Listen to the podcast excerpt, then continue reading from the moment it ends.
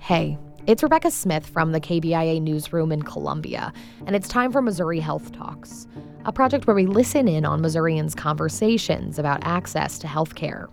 This week we hear from Julie Kapp. She's an associate professor at the University of Missouri who studies adverse childhood experiences, or ACEs.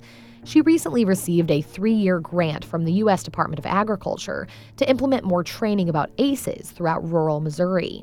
She spoke a little about what ACEs are and some of the unexpected ways they can impact people's health. Here's Julie.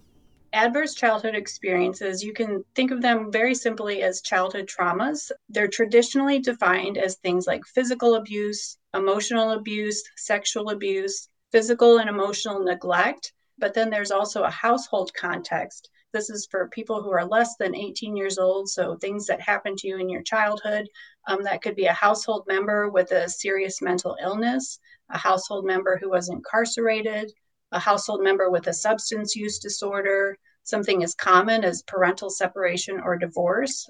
And then um, there's a lot of conversation lately about expanding that definition to include other types of things that are potentially traumatic in childhood, such as bullying, racism, um, even a parent who is deployed in the military. So they're actually very common, but they're largely unrecognized. About two thirds of the US population has at least one ACE.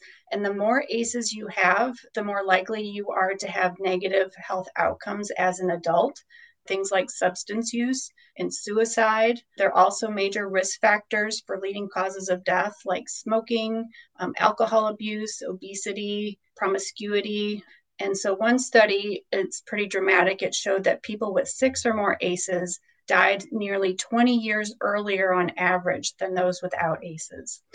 So, the US Department of Agriculture is funding this study, and they have a rural health and safety education program.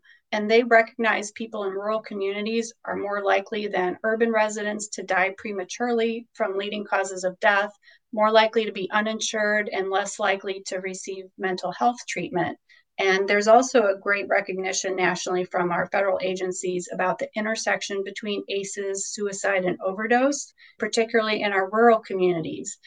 And so, what we're planning to do with this three year grant is to help train providers. So, a large proportion of providers are unaware of the detrimental effects of ACEs, or at least how extensive it is.